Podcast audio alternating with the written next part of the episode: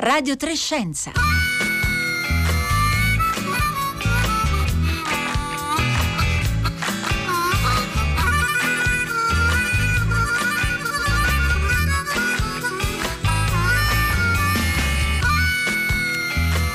Alle 11:30 in questo istante, un buongiorno da Elisabetta Tola, ben ritrovati a Radio 3 Scienza, in onda oggi dagli studi Rai di Bologna. Un saluto anche a tutte le ascoltatrici, gli ascoltatori che ci seguono in streaming oppure che scaricano le nostre puntate in podcast utilizzando la app Rai Play Radio. Oggi è martedì 8 giugno e noi ci trasferiamo virtualmente in Cina all'università di Tsinghua. Chiedo scusa per la mia pronuncia. Mi chiamo Hua, inizio oggi a studiare appunto all'università di Tsinghua e ho amato e amo molto l'arte e la letteratura da quando sono nata. Questo è l'esordio di una studentessa appunto appena iscritta a questa università su Weibo, che è il social network, uno dei social network cinesi, un profilo che viene aperto e subito popolato da migliaia di follower.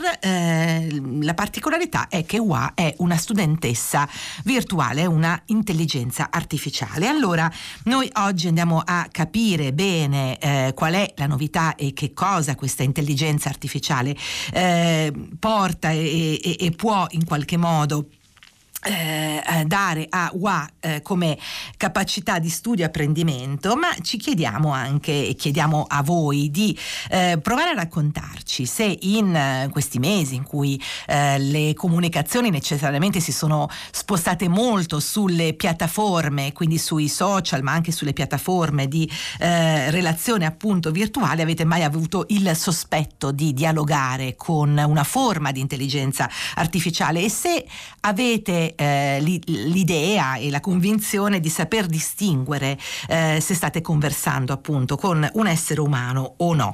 E lo potete fare mandandoci un SMS oppure un messaggio via WhatsApp al 335 56 34 296 oppure scrivendoci sui nostri profili social, dove siamo presenti su Twitter e Facebook come Radio 3 Scienza con il 3 in cifra.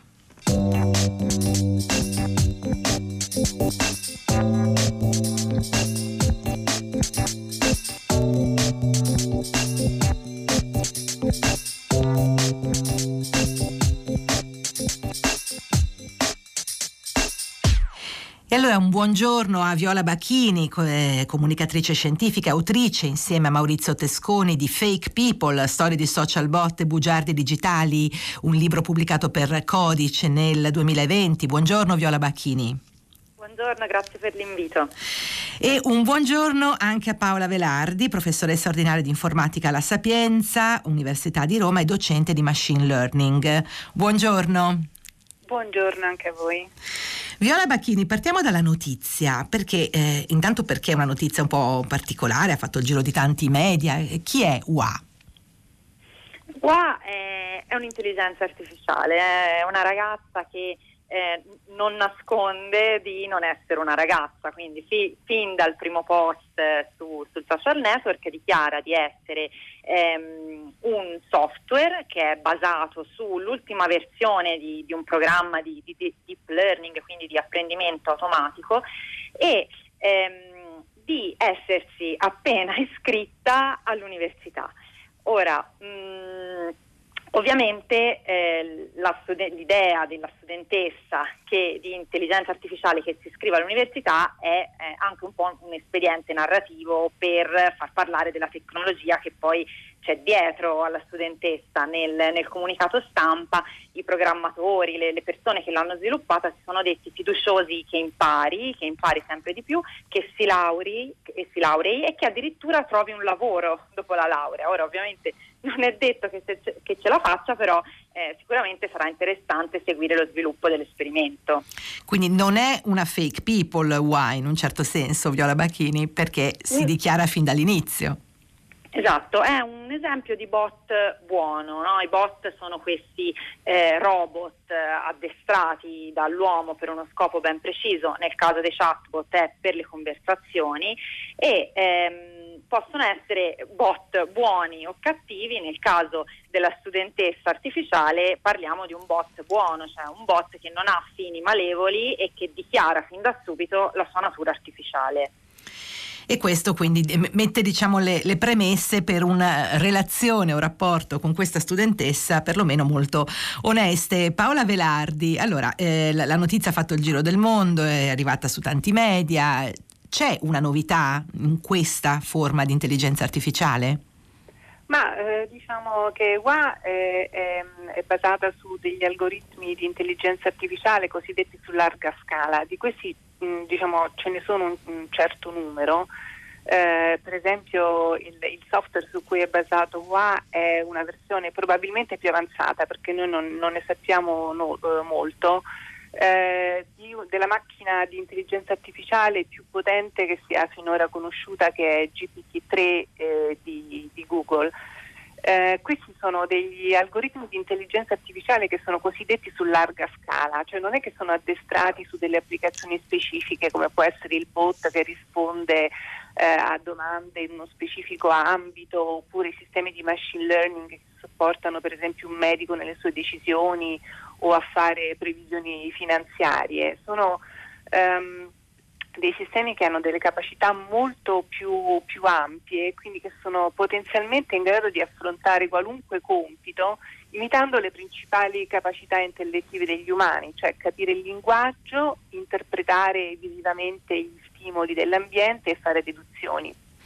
Ecco, Wa dice che appunto fin dalla sua nascita lo scienziato, gli scienziati che l'hanno creata in qualche modo le hanno anche costruito non solo un profilo, una voce, ma anche una passione appunto per le arti, la letteratura. Compone versi e usa molto anche le immagini. Paola Velardi, c'è anche questo elemento di tenere insieme testo e immagini che forse è, o almeno lo è agli occhi di noi che vediamo soltanto il risultato, diciamo, e quindi il profilo poi pubblico di una studentessa di questo tipo è una novità o è nuovo?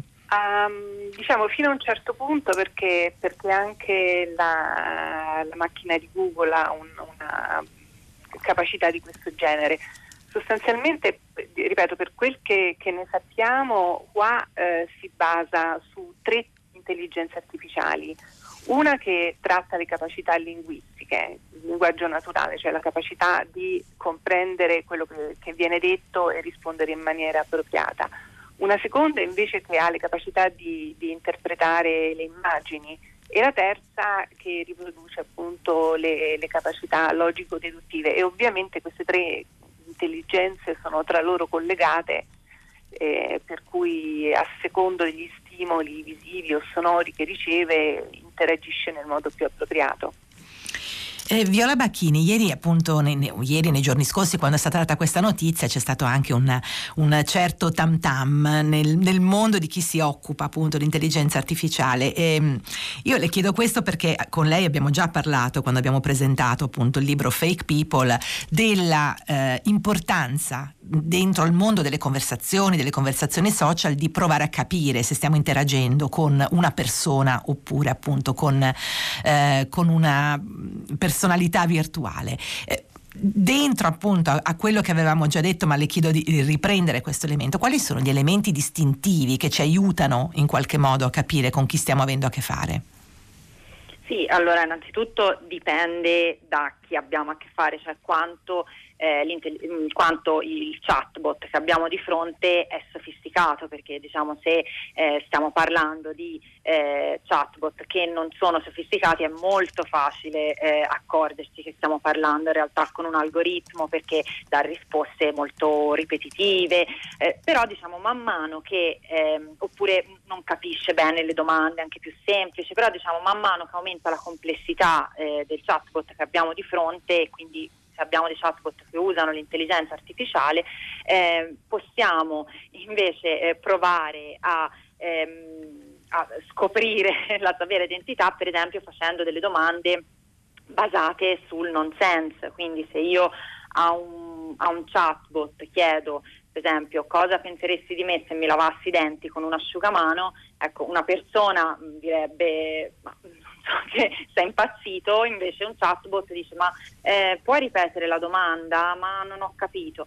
Oppure ancora delle domande senza contesto, quindi per esempio che tempo fa oggi a Roma, c'è il sole, e a Milano, quindi mentre tutti noi umani capiamo che si sta sempre parlando del meteo, un algoritmo ha molta più difficoltà a ricavare il contesto. Oppure anche le domande basate sull'intuizione, perché anche se in realtà la tecnologia sta progredendo e le macchine stanno diventando sempre più brave anche a destreggiarsi con l'intuito, che è una dote che fino a poco tempo fa era solo umana, però diciamo ancora oggi le domande che richiedono intuito, cioè che non hanno una risposta certa, per esempio secondo te chi vincerà gli europei quest'anno, mentre una persona si sbilancia, un algoritmo non lo fa, eppure conosce molto meglio le statistiche, cioè paradossalmente avrebbe molti più dati per dare una risposta e per sbilanciarsi.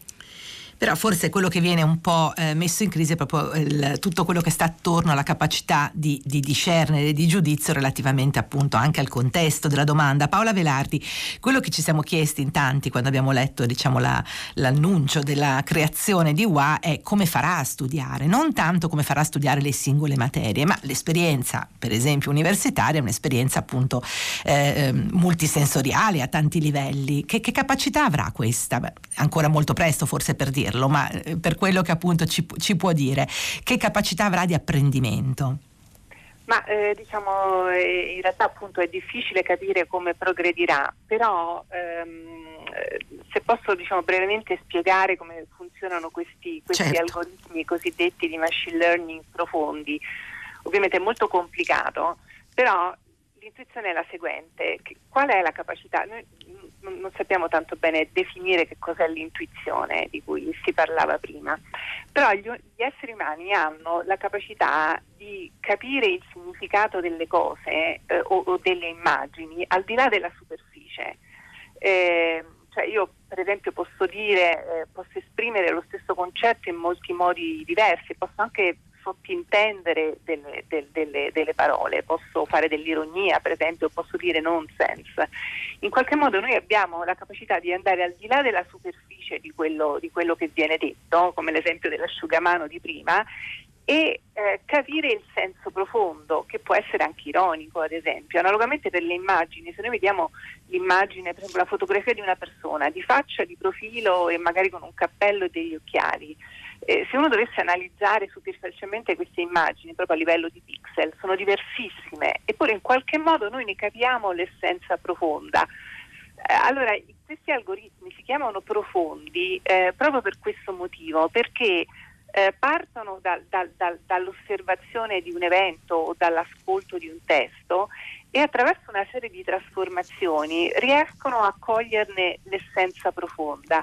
Ora, la cosa interessante di questo è che quando ne parliamo, usiamo la parola profondo, una parola ambigua. Profondo vuol dire sia, se applicato a, per esempio ad un individuo, la profondità di pensiero, proprio la capacità di andare al di là della superficie delle cose e coglierne l'essenza. Però profondo è anche un pozzo nero, un precipizio di cui non riusciamo a vedere il fondo. E gli algoritmi di deep learning sono un po' tutte e due queste cose. Sono profondi perché cercano di catturare l'essenza, e sono profondi perché non riusciamo veramente a capire qual è questa essenza, ma del resto neanche gli umani ci riescono, cioè si comportano in maniera molto opaca e non sono interpretabili, ma del resto se anche noi pensiamo alle nostre capacità che citavo prima, non è che siamo veramente in grado di spiegarle. Io non potrei spiegare qual è l'essenza di tre fotografie che sono diverse, che cosa fa sì che io le capisca che sono la stessa cosa. E questa sua ultima affermazione, Paola Velardi, chiama in causa uno dei messaggi che è arrivato al 335 5634 296 da parte di Nico di Sondrio, che dice: ancora non abbiamo esplorato che una parte delle nostre naturali capacità intellettive che prospettiamo intelligenza artificiale. È una cosa intelligente? Ora, al di là ovviamente del gioco di parole appunto di questo ascoltatore, Paola Velardi, è vero però che in effetti noi diamo in qualche modo anche un imprinting a queste forme di intelligenza artificiale in relazione a quello che noi sappiamo oggi della nostra capacità di discernimento, o sbaglio? No, è esattamente così. È come se un tempo, per esempio, si considerava l'intelligenza le capacità di calcolo. Se pensa quando sono poi stati progettati i primi calcolatori che erano in grado di fare calcoli automaticamente, è come se il confine di ciò che è dell'intelligenza si fosse spostato, perché una macchina era in grado di farlo e quindi quello è risultato un compito più meccanico una volta che se ne è stato in qualche modo scomposto e riprodotto su una macchina. Quindi, insomma, progettare intelligenze artificiali vuol dire anche un po' interrogarsi sulla natura della nostra intelligenza e sui suoi confini. E qui naturalmente appunto entriamo anche un po' in un terreno che magari è quello anche della filosofia, della sociologia, anche del nostro modo di relazionarci agli altri. Ci scrive un ascoltatore al 335 56 34296: mi sarebbe piaciuto avere per compagno all'università un'intelligenza artificiale, di certo non mi avrebbe rotto le scatole in continuazione per uscire la sera mentre volevo starmene tranquillo a casa. Viola Bacchini, prendendo spunto insomma da questo messaggio anche un po' ironico e un po' provocatorio anche questo, lei raccontava nel libro, insomma abbiamo parlato prima dei bot che possono essere cattivi o buoni, ma anche tutta una serie di applicazioni molto interessanti appunto che in qualche modo sono di ausilio alla nostra attività, e quindi li abbiamo chiamati chatbot o bot buoni o cattivi. Vogliamo provare a raccontare cosa i bot buoni possono fare per noi? Certo, infatti appunto qui più che una studentessa forse potremmo parlare di un tutor per gli studenti, cioè vedere l'intelligenza artificiale come un qualcosa che sta a supporto delle persone e le aiuta nello svolgimento delle loro attività.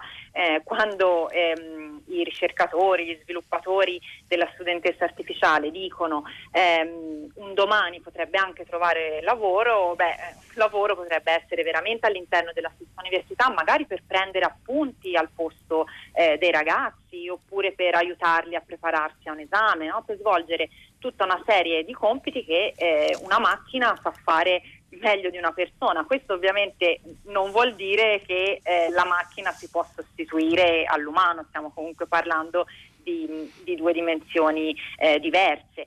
Altri esempi di chatbot buoni sono per esempio, rimanendo in Italia, il bot dell'Istituto Nazionale di Geofisica e Vulcanologia, che manda dei tweet di allerta in caso di terremoto. Quello è un servizio molto utile perché riesce in tempi molto brevi, in tempi che un umano non riuscirebbe a rispettare, a mandare dei segnali di allerta e ovviamente non nasconde la sua natura artificiale fin dal nome del profilo, dove si chiama proprio bot NGV terremoti.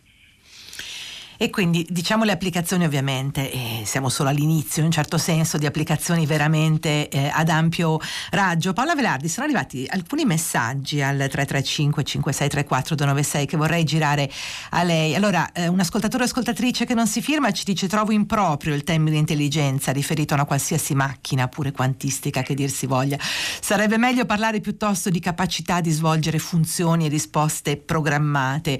E poi c'è un'altra domanda che è: come mai gli strumenti che inglobano e agiscono con l'intelligenza artificiale hanno nomi e sono più spesso connotate al femminile? Qui c'è stata senz'altro una scelta anche da parte dei costruttori, dei programmatori di UA nel darle una connotazione appunto da studentessa.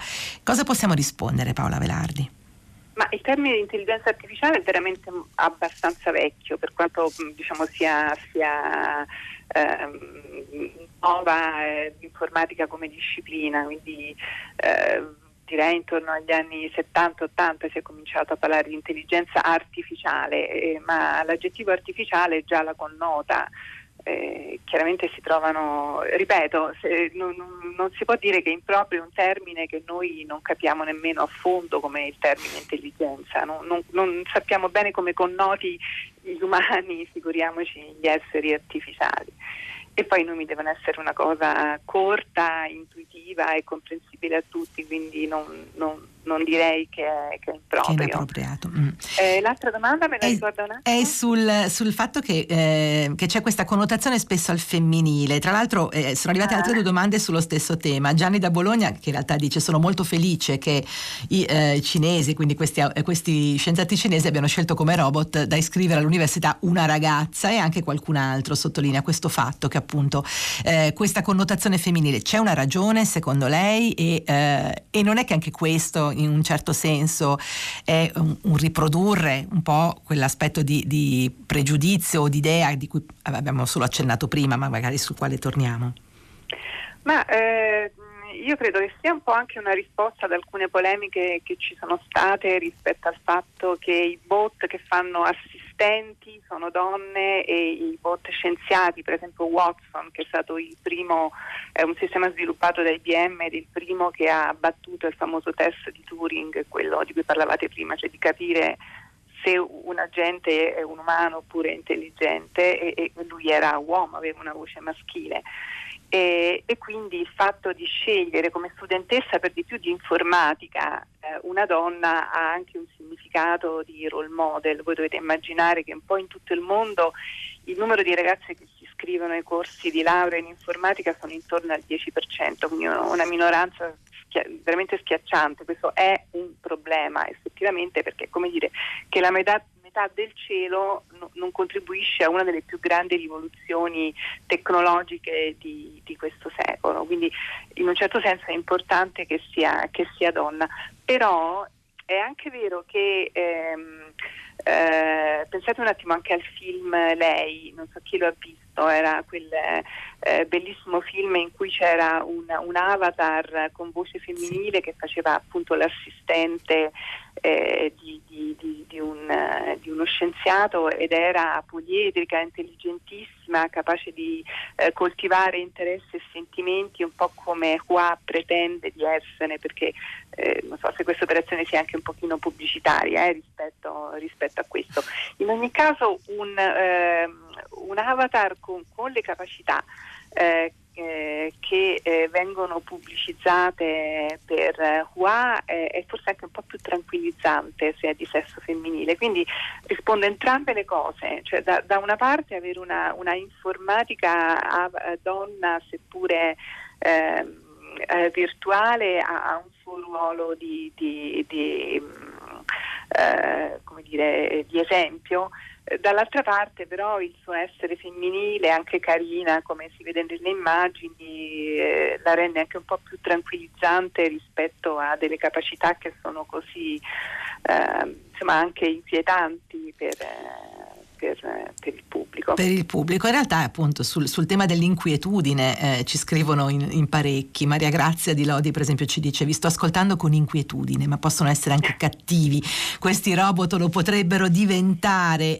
C'è chi ci chiede se c'è Gigi di Mestre che commenta: al 9000 il computer di 2001 di Sei nello spazio ci fa ridere, quali sono le implicazioni etiche? E poi però ecco, ci sono anche molte testimonianze di persone che hanno interagito con dei bot e li hanno diciamo così scoperti perché privi appunto del senso dell'umorismo, non capiscono il paradosso e l'assurdo. Questo ci dice Antonio di Bologna. È un altro ascoltatore e ascoltatrice che dice: ho capito che stavo parlando con un call center non umano perché per 3 volte ha detto non capisco la domanda, può ripetere, quindi ho riattaccato. Insomma, esperienze che cominciamo naturalmente ad avere. C'è però anche un'altra domanda che passo a Paola Velardi, poi torno da Viola Bacchini, che è questa: wow, osserverà anche delle ore di riposo, magari 8 ore a notte, delle pause pranzo.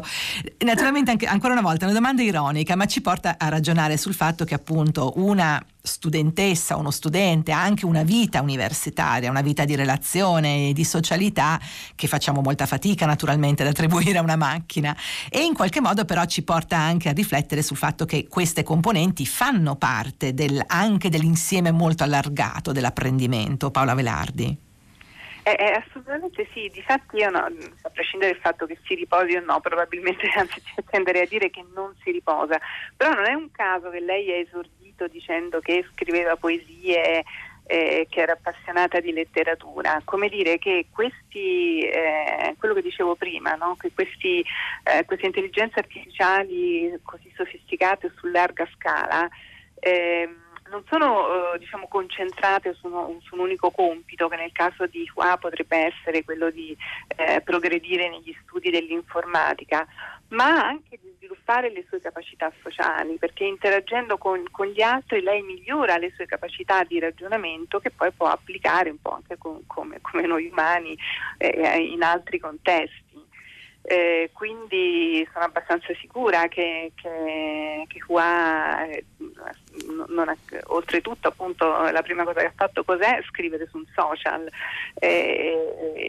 tutto questo fa pensare che voglia essere un'intelligenza artificiale più poliedrica. Ora io non vorrei esagerare le capacità che possono avere queste intelligenze, però quello che vedo è che effettivamente ci sono, grazie anche ai centri di supercalcolo e a questi nuovi modelli profondi che hanno, pensi, migliaia di milioni di parametri, quindi sono veramente complicatissime e anche abbastanza incomprensibili nel modo di funzionamento, e che, ripeto, è un po' l'aspetto critico.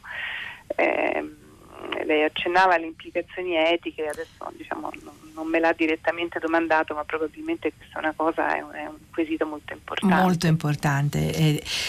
A Viola Bacchini vorrei girare un messaggio di Giulietta che dice: se mia figlia avesse avuto una tutor artificiale forse avrebbe superato il blocco che ha compromesso la laurea con tesi già avviata e complementari da superare. Non possiamo naturalmente sapere se sarebbe andata così, però Viola Bacchini, Giulietta lei dice: io ci credo davvero, da un messaggio positivo, mentre appunto altri ascoltatori e ascoltatrici sollevano proprio il tema dei possibili rischi e anche chiedono di fare qualche esempio. Allora torniamo su qualche esempio, Viola Bacchini, perché certo. È un po' il centro del suo libro, i possibili rischi che incorriamo nel relazionarci a persone virtuali.